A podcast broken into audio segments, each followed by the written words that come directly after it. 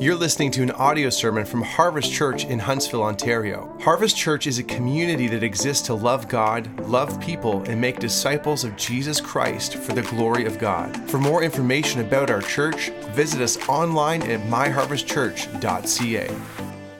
Good morning, Harvest Muskoka. I need a warmer uh, greeting than that in light of the temperature. Nothing like getting booked to preach in Muskoka in January. Uh, but uh, no, it's, it's good to be here. We were staying at uh, the Holiday Inn Express with uh, all the skiers who are here. So it was just a whole hotel full of skiers and a preacher and his wife. That was, uh, that's, that's about it.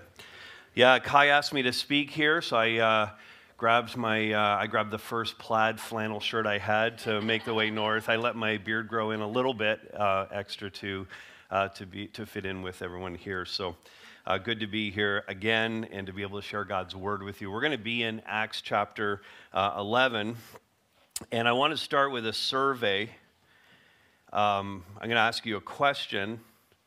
Uh, who here is good at keeping your mouth shut when it's obvious that that's the thing you should do?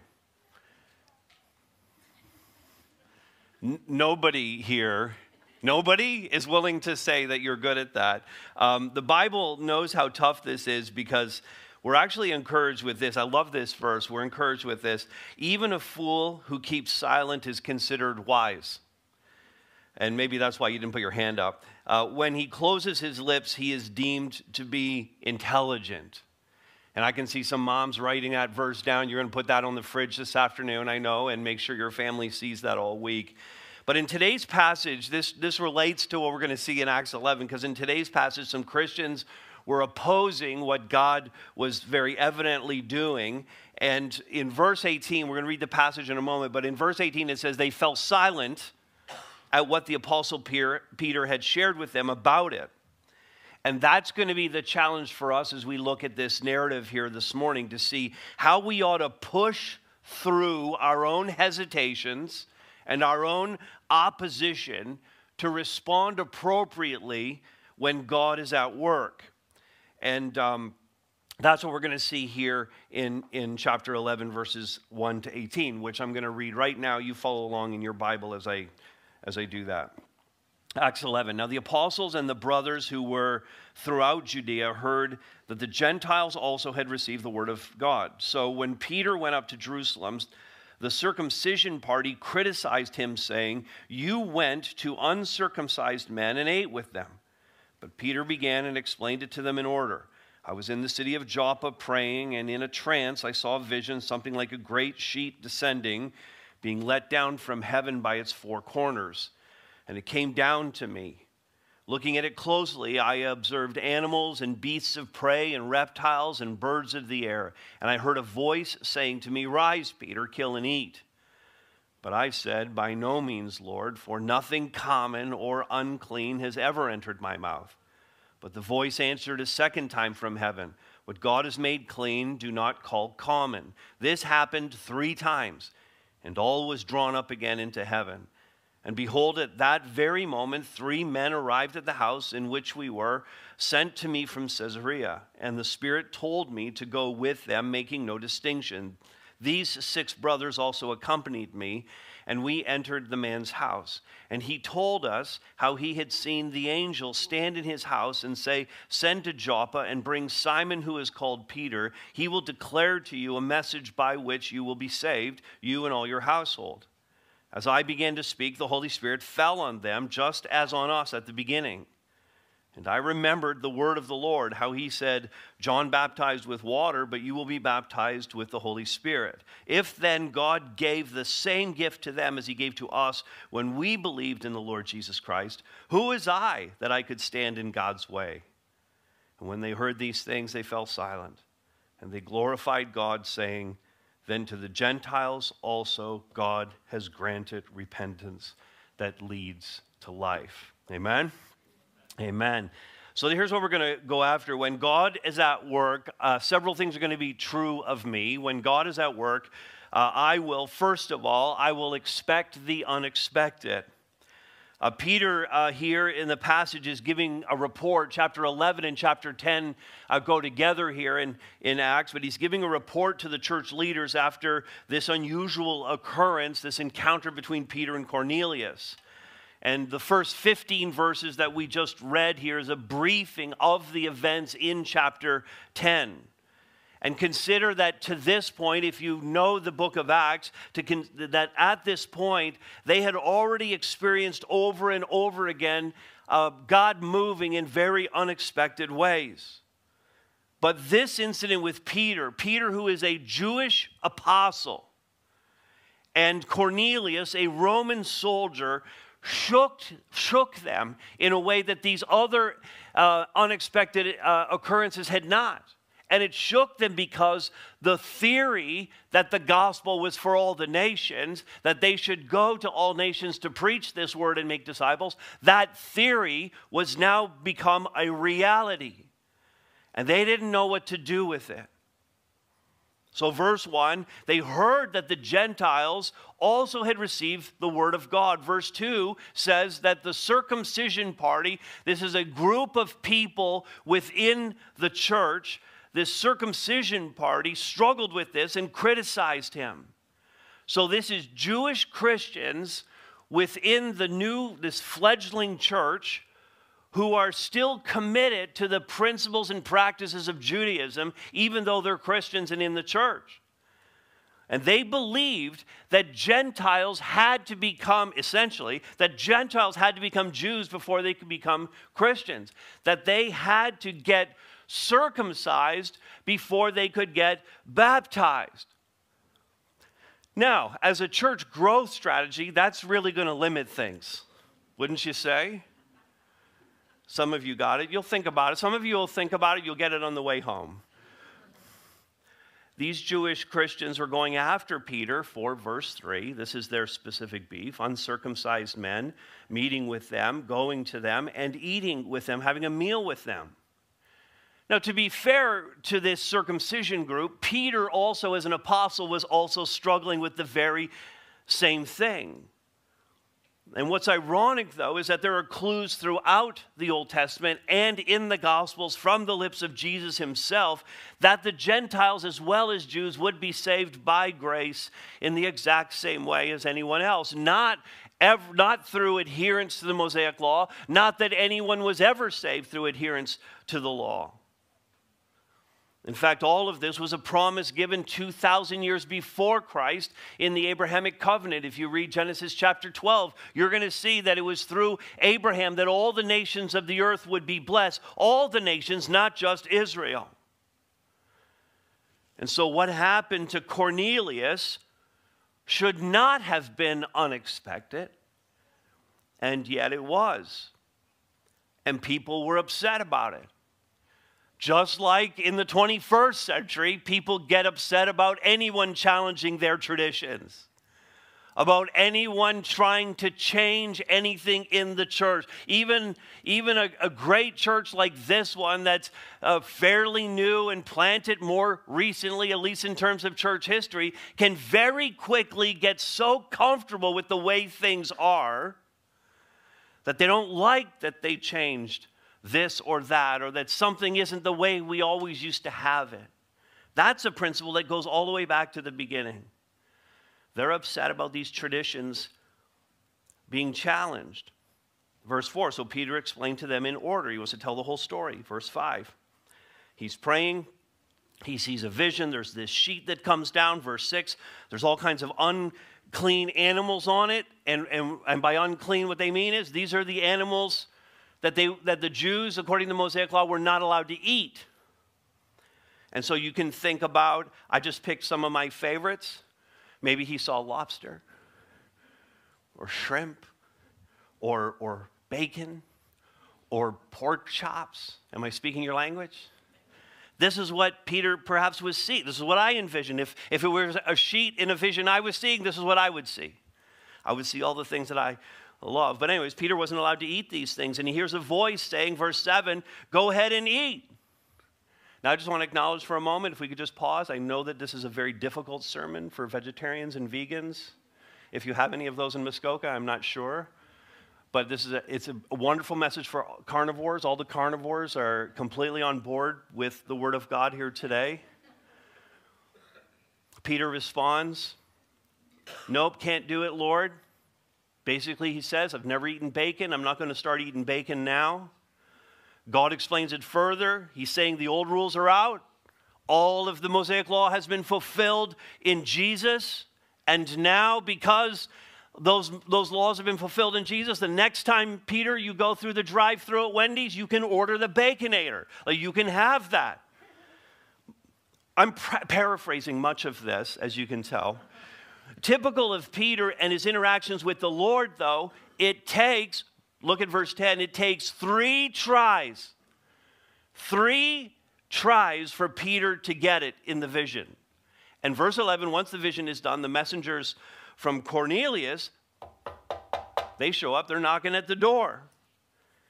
And verse 12, the Spirit told Peter to go with them and that he was to be done, the word here in the text is he was to be done with any distinction between Jew and Gentile. And there's a great reference in Ephesians 2:14 about the dividing wall of hostility coming down and at least one of the applications of that dividing wall of hostility in Paul's mind is, is the, the dividing wall of hostility between Jew and Gentile. So Peter went with them. He took six brothers with him to witness everything so that they could stand with him as they were here in Jerusalem. And they entered this Gentiles house. And this is no big deal to us. Like we I have across the street from me. There's a Muslim family. Muhammad is there. And his, his or, or, sorry, Ali's house, and Mohammed is his son, and Sean is his other son. And, uh, you know, I could go over there. I've been over there, and uh, no issue going over and having a chat with them and fellowshipping with them. If I was invited into their house, I would go in their house. I could have them into our house, no problem. But big deal back then.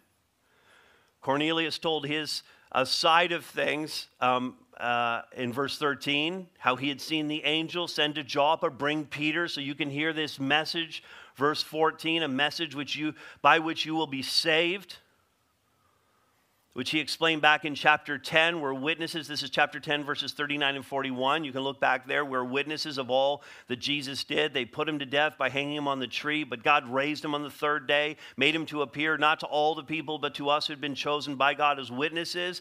And he told these Gentiles the good news in verse 43 of chapter 10 that everyone who believes in him, everyone who believes in him, Jew or Gentile, that's how this Gentile Cornelius is hearing this. Everyone who believes in him receives forgiveness of sins through his name. The gospel is for everyone, just as God had said to Abraham, not through circumcision, but through faith. And sure enough, as he spoke, verse 15, it's kind of the climax of the story, the Holy Spirit fell on them just as on us at the beginning they received the Holy Spirit. And it came as a surprise to them. But in hindsight, it was God doing exactly what He said He'd do. And in order to get what God is saying here, we have to put ourselves in the place of these Jewish Christians seeing God do something extraordinary and, and wrestling down our struggle with it and accepting the fact that God is reaching those who are different. And God's aim is to root out of us any evangelistic prejudice that we might have. And I think we probably all have a little bit of evangelistic prejudice. We struggle with who can be saved and, and who isn't worthy of this message. This is, this is why this particular section of Scripture is so important to us, why this story is so important to us. It, it sounds at first glance a Jew Gentile thing, it sounds like a first century church problem, except that it speaks to the value of every human being. Jews considered Gentiles to be dogs. And I get some of you have dogs, some of you love dogs. We don't have dogs. We had kids, now we have grandkids. We don't have dogs. I know a lot of you have dogs and you consider them your fur friends and you spend a lot of money and time on them and you talk to them, and I get that. I'm not a dog person, but I get the dog people. But that's not the kind of dogs we're talking about here, because that wasn't the kind of image they had of dogs in the first century. When they called Gentiles dogs, they meant it as a very derogatory, inflammatory, insulting statement. Your street dogs, you, you're, you're, you're, you're vagabonds, you're, you're pariahs in society. We won't have anything at all to do with you. And, and that's the evangelistic prejudice that was built into them. But we have it as well. Because we can rank people in our life on the same scale, deciding in our own minds who can be saved and who is worthy of our evangelistic efforts, who merits our prayers, who's, who's deserving of our love, who, who's worth our time to, to to pour out our lives in service toward them. The immigrant neighbor or or the, the person who's consumed by some addiction, or the person whose marriage has come to an end, the person who thinks differently than, than we do politically those who are struggling with, with, with gender uh, uh, identity or, or, or their sexuality in some way, and we can write people off so easily. Not worthy of my time. And God shows us that as difficult or impossible as some conversions might seem to us, we should expect the unexpected from God as He works on their lives, as He works in and through us. We should be looking for Him to do the extraordinary precisely with the people that we think would never get saved. We should look for the surprising. We should assume that what God is going to do is, is push us out of our comfort zone. We should expect that God is going to challenge our underlying assumptions.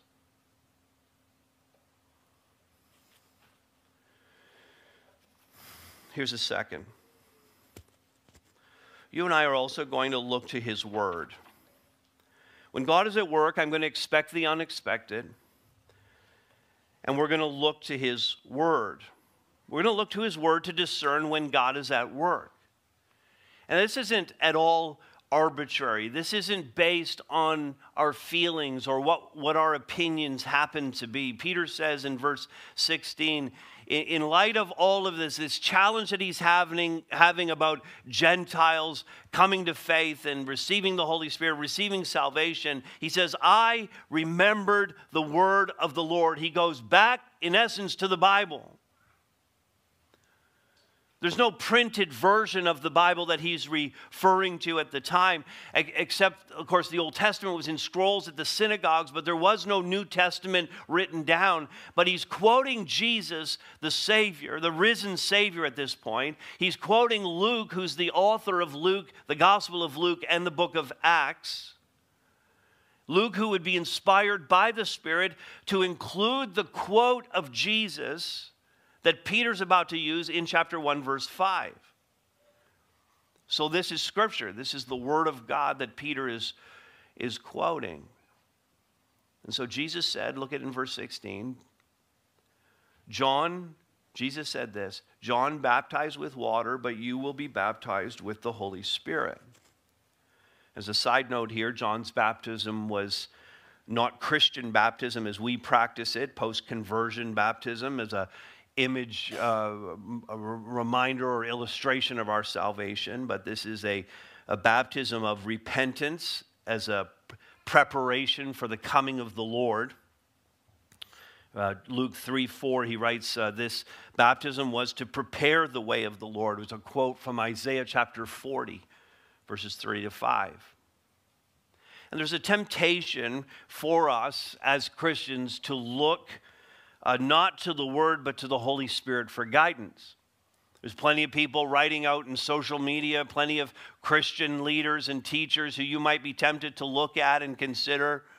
All kinds of sermons that are on YouTube, and you may be tempted to watch books that have been written that, that are pushing us toward this understanding that the Holy Spirit has something extra and new for us. And we're tempted to look for that. And the reality is that it isn't one or the other for the Christian. It's actually both at the same time. We're reading the Word of God and invoking the Spirit of God to illuminate the text to us. Paul uses that word in Corinthians to illuminate, to give us understanding of the text as we read His Word. We shouldn't look for the Spirit to tell us something that the Word has not already communicated to us. One of the commentators that um, uh, I read for uh, and am reading for this series is a guy by the name of Eckhard Schnabel, and he says this Salvation is given by God. It comes through listening to the message about Jesus, and it involves the reception of the Holy Spirit and baptism. It points to Scripture, and it invokes the Spirit's work. So we believe in the sufficiency of Scripture, and evidently Peter also believed in the sufficiency of Scripture because in this crisis of understanding Gentiles coming to faith, he goes back to Scripture. He, he would write this in his second letter No prophecy of Scripture comes from the prophet's own interpretation because no prophecy ever came by the will of man. Instead, men spoke from God as they were carried along by the Holy Spirit. So, yes, listen to the Holy Spirit, read the book that He wrote. That's how we listen to the Spirit, is by getting into the book that He wrote. The Apostle Paul wrote, that was Peter. Here's what the Apostle Paul wrote All scripture, to Timothy, he said, All scripture is breathed out by God and profitable for teaching, for reproof, for correction, and for training in righteousness, that the man of God may be complete, equipped for every good work. It's inspired, breathed out by the Holy Spirit. Now, I'll give you, and, and um, here's the bonus for coming to church today. I'm going to give you the one time that it's okay to just hear from the Spirit apart from the scriptures. Ready for it? Ready for it? Muskoka, I know it's cold out, but it's warm in here. You've thawed out by now. When you have, here's, here's when you can listen to the Spirit separate from the Word. When you have exhausted all that the inspired Word of God has delivered to you, when you have obeyed every command, when you have repented of every sin, when you are holy even as He is holy, when you are saturated with the scriptures so much so that it oozes out from you with every word you speak and every attitude you show, then and only then, when you have done all of that, you may look to the Holy Spirit to give you an extra revelation and a new word from Him exhaust the scriptures first. And I know that that is being no doubt modeled by many here at Harvest Muskoka. And it was modeled also by someone by the name of Elisabeth Elliot. And if you know that name and you know her story, then um, this will be familiar to you. And if you don't, you're going to be blessed to, to be introduced to her. But in the 1950s, in fact, I think just a week or so ago, there was the anniversary of this incident. Um, in the 1950s, Elisabeth Elliot and her husband Jim, along with four other couples, were missionaries to the Waodani tribe or the Auca Indians in the Amazon jungle of Ecuador. In 1956, after first contact delivering gifts to the tribe, um, her husband and the four other men were speared to death at their camp.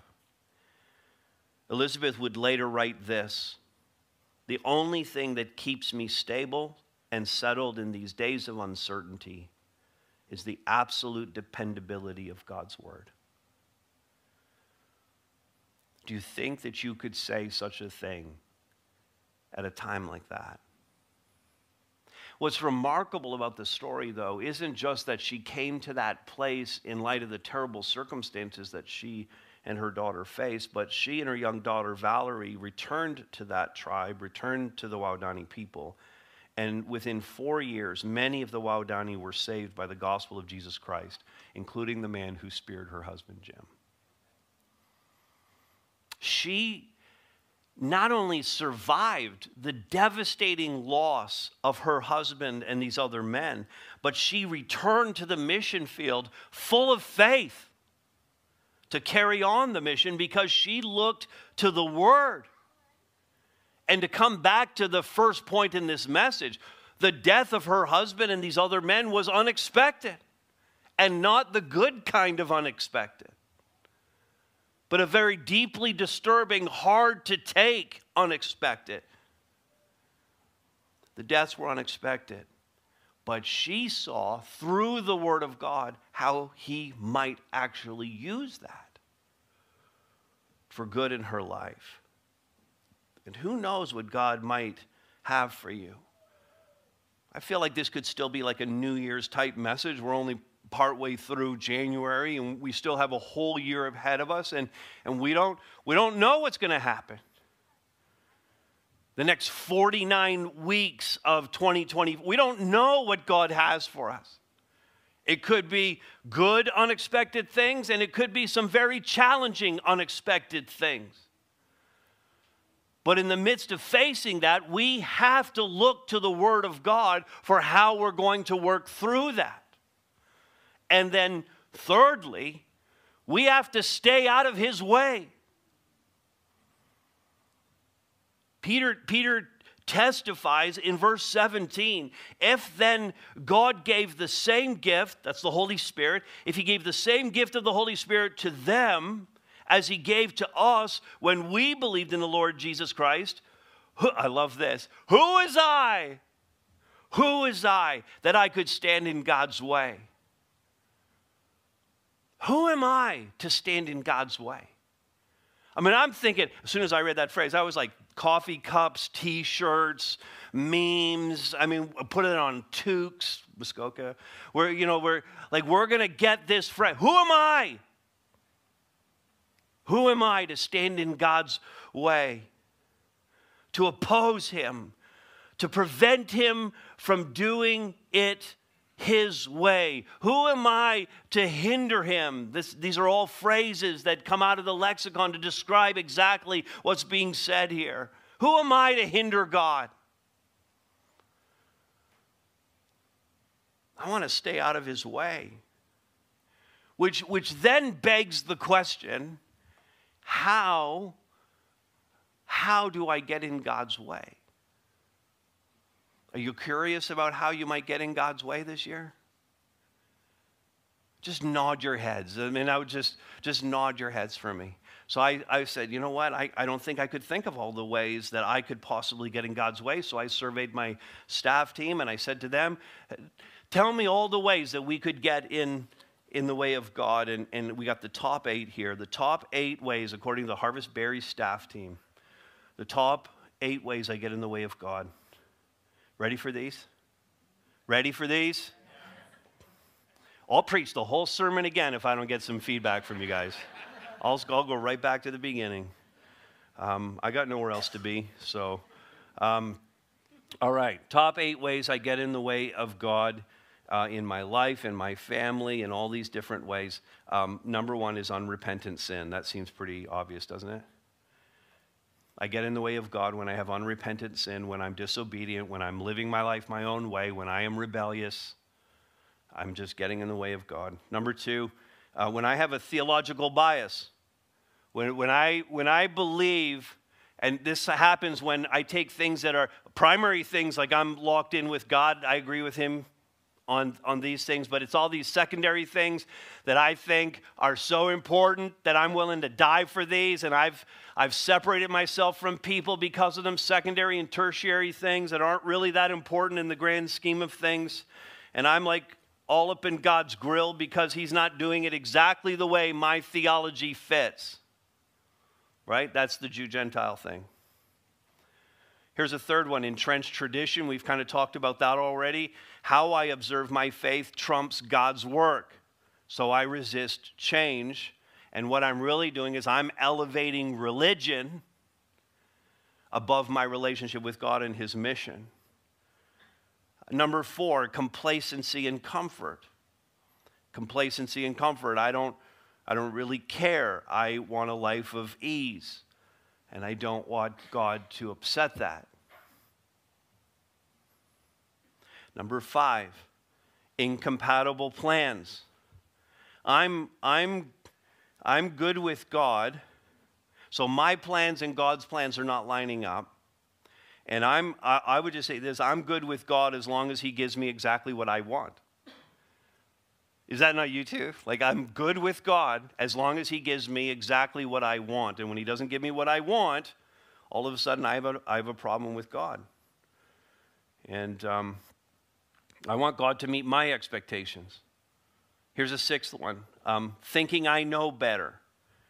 And it's okay to question God. We have lots of places, even in the scriptures, where people are appropriately questioning God. In the Psalms, you'll see some pretty stunning questions directed at God about circumstances that they find themselves in. But then in the Psalms, it always kinds of tur- it turns and they go vertical again and they get before the Lord and they remember the things of, of God's word. But this is inappropriate. Thinking I know better is inappropriately questioning him. Seven is doubt or a lack of faith. And again, doubt isn't necessarily a problem. It's okay to bring your questions and your doubts and, and, and to lay them before the Lord. But if my doubt gets to the place where it's, it's, it's um, eliminating my faith or overshadowing my faith, that's a problem. If I believe that God can't save someone or if God doesn't work in a certain way, then I need to back up on that. And eighth, not that I have a problem with this at all, but being a control freak. We don't, we don't know each other well enough for you to laugh at me at that point. So um, being a no, that's fine. We, being a control freak, we won't surrender. We just won't surrender to His will and His ways, and we just fight Him on it.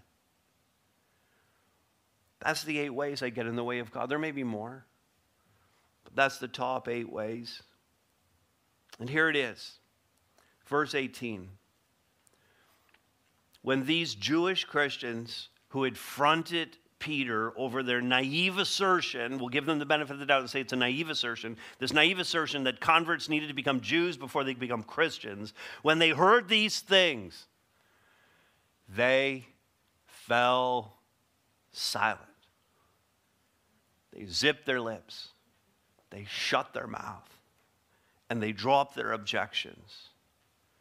If we come to that proverb again from the very beginning, maybe they were even remembering that proverb that even a fool who keeps silent is considered wise. When he closes his lips, he's deemed intelligent. And at that very moment, they seemed like the smartest people in the room because they just said nothing. And everybody at that moment was, was coming to this appropriate response to God and his work amongst them. And that was to give him the glory. Last thing that we see here. I often pray. It's, it's a, I mean, we prayed before the service here with, with some, some leaders, and, and, you know, there's always a prayer. Someone always prays a prayer. Uh, God, I pray that we would glorify you this morning. And what we really mean by that, if we really mean what we're praying, is, is that God's going to receive all the credit for anything that happens here today. The preacher's not going to take any, and the worship team's not going to take any, and the production people aren't, and the ushers, and anyone who did setup, and all the people who are serving upstairs in children's ministry. Like, none of us are going to take the credit for any of this. And, and really, what we're asking God when, when we're asking Him to, to be glorified in our services is, is God, could you please do something that cannot be explained by human effort? Could you do the unexplainable? And that's the unexpected thing that we really need is, is God to do something that is beyond human capability. No human being can save a Gentile or a Jew, only God can do that. That's the miracle of salvation. And in verse 18, the latter part there, they glorified God, saying, Then to the Gentiles also, they shut their mouths, they listened to God, they got the whole thing, and then all of them in unison are saying, Then to the Gentiles also, God has granted repentance that leads to life. They got it. God's going to save whoever He wants to. We're going to see it His way. We're going to go with His plan. We're going to glorify God when we expect the unexpected. We're going to glorify God when we get into His Word And we're going to glorify God when we stay out of His way as we serve Him in this incredible mission to tell the world about Jesus Christ. And I want that for you as an individual. I want that for you in your marriages. I want God to do the unexpected. I want that for your families. I want it for your neighborhoods and for uh, this town and for this region to know that the people at Harvest Church are um, representing Jesus Christ and glorifying Him and expecting the most unexpected people in Muskoka to come to faith in Jesus Christ this year through difficult circumstances and through good circumstances. I want that uh, for all of you. And so let's look for God to do that this year, to see God at work in these ways. Amen? Let me pray for us. Father, I do uh, pray earnestly for this dear church, for uh, Pastor Kai, for Libby, for the elders, for the staff team, for all of the servants who give themselves uh, to your service every uh, week. Father, I pray for all the various ministries and programs that throughout 2024 there would be an evident moving of your Holy Spirit to do something that is inexplicable, unexpected, and glorifying to your great name because nobody here could ever have accomplished it. I pray that it would be an epic year of the moving of your Holy Spirit in, in incredible, unexplainable ways. Thank you for this time together, Father, for the privilege it is for us to get into your word and to hear you speak, and for your Holy Spirit to be working in our hearts and minds to give us understanding about how to live out your holy word. We are privileged, Father, to be able to speak to you and to be able to gather together in your name in this way. And we do pray in the name of Jesus Christ, our Lord and Savior. Amen.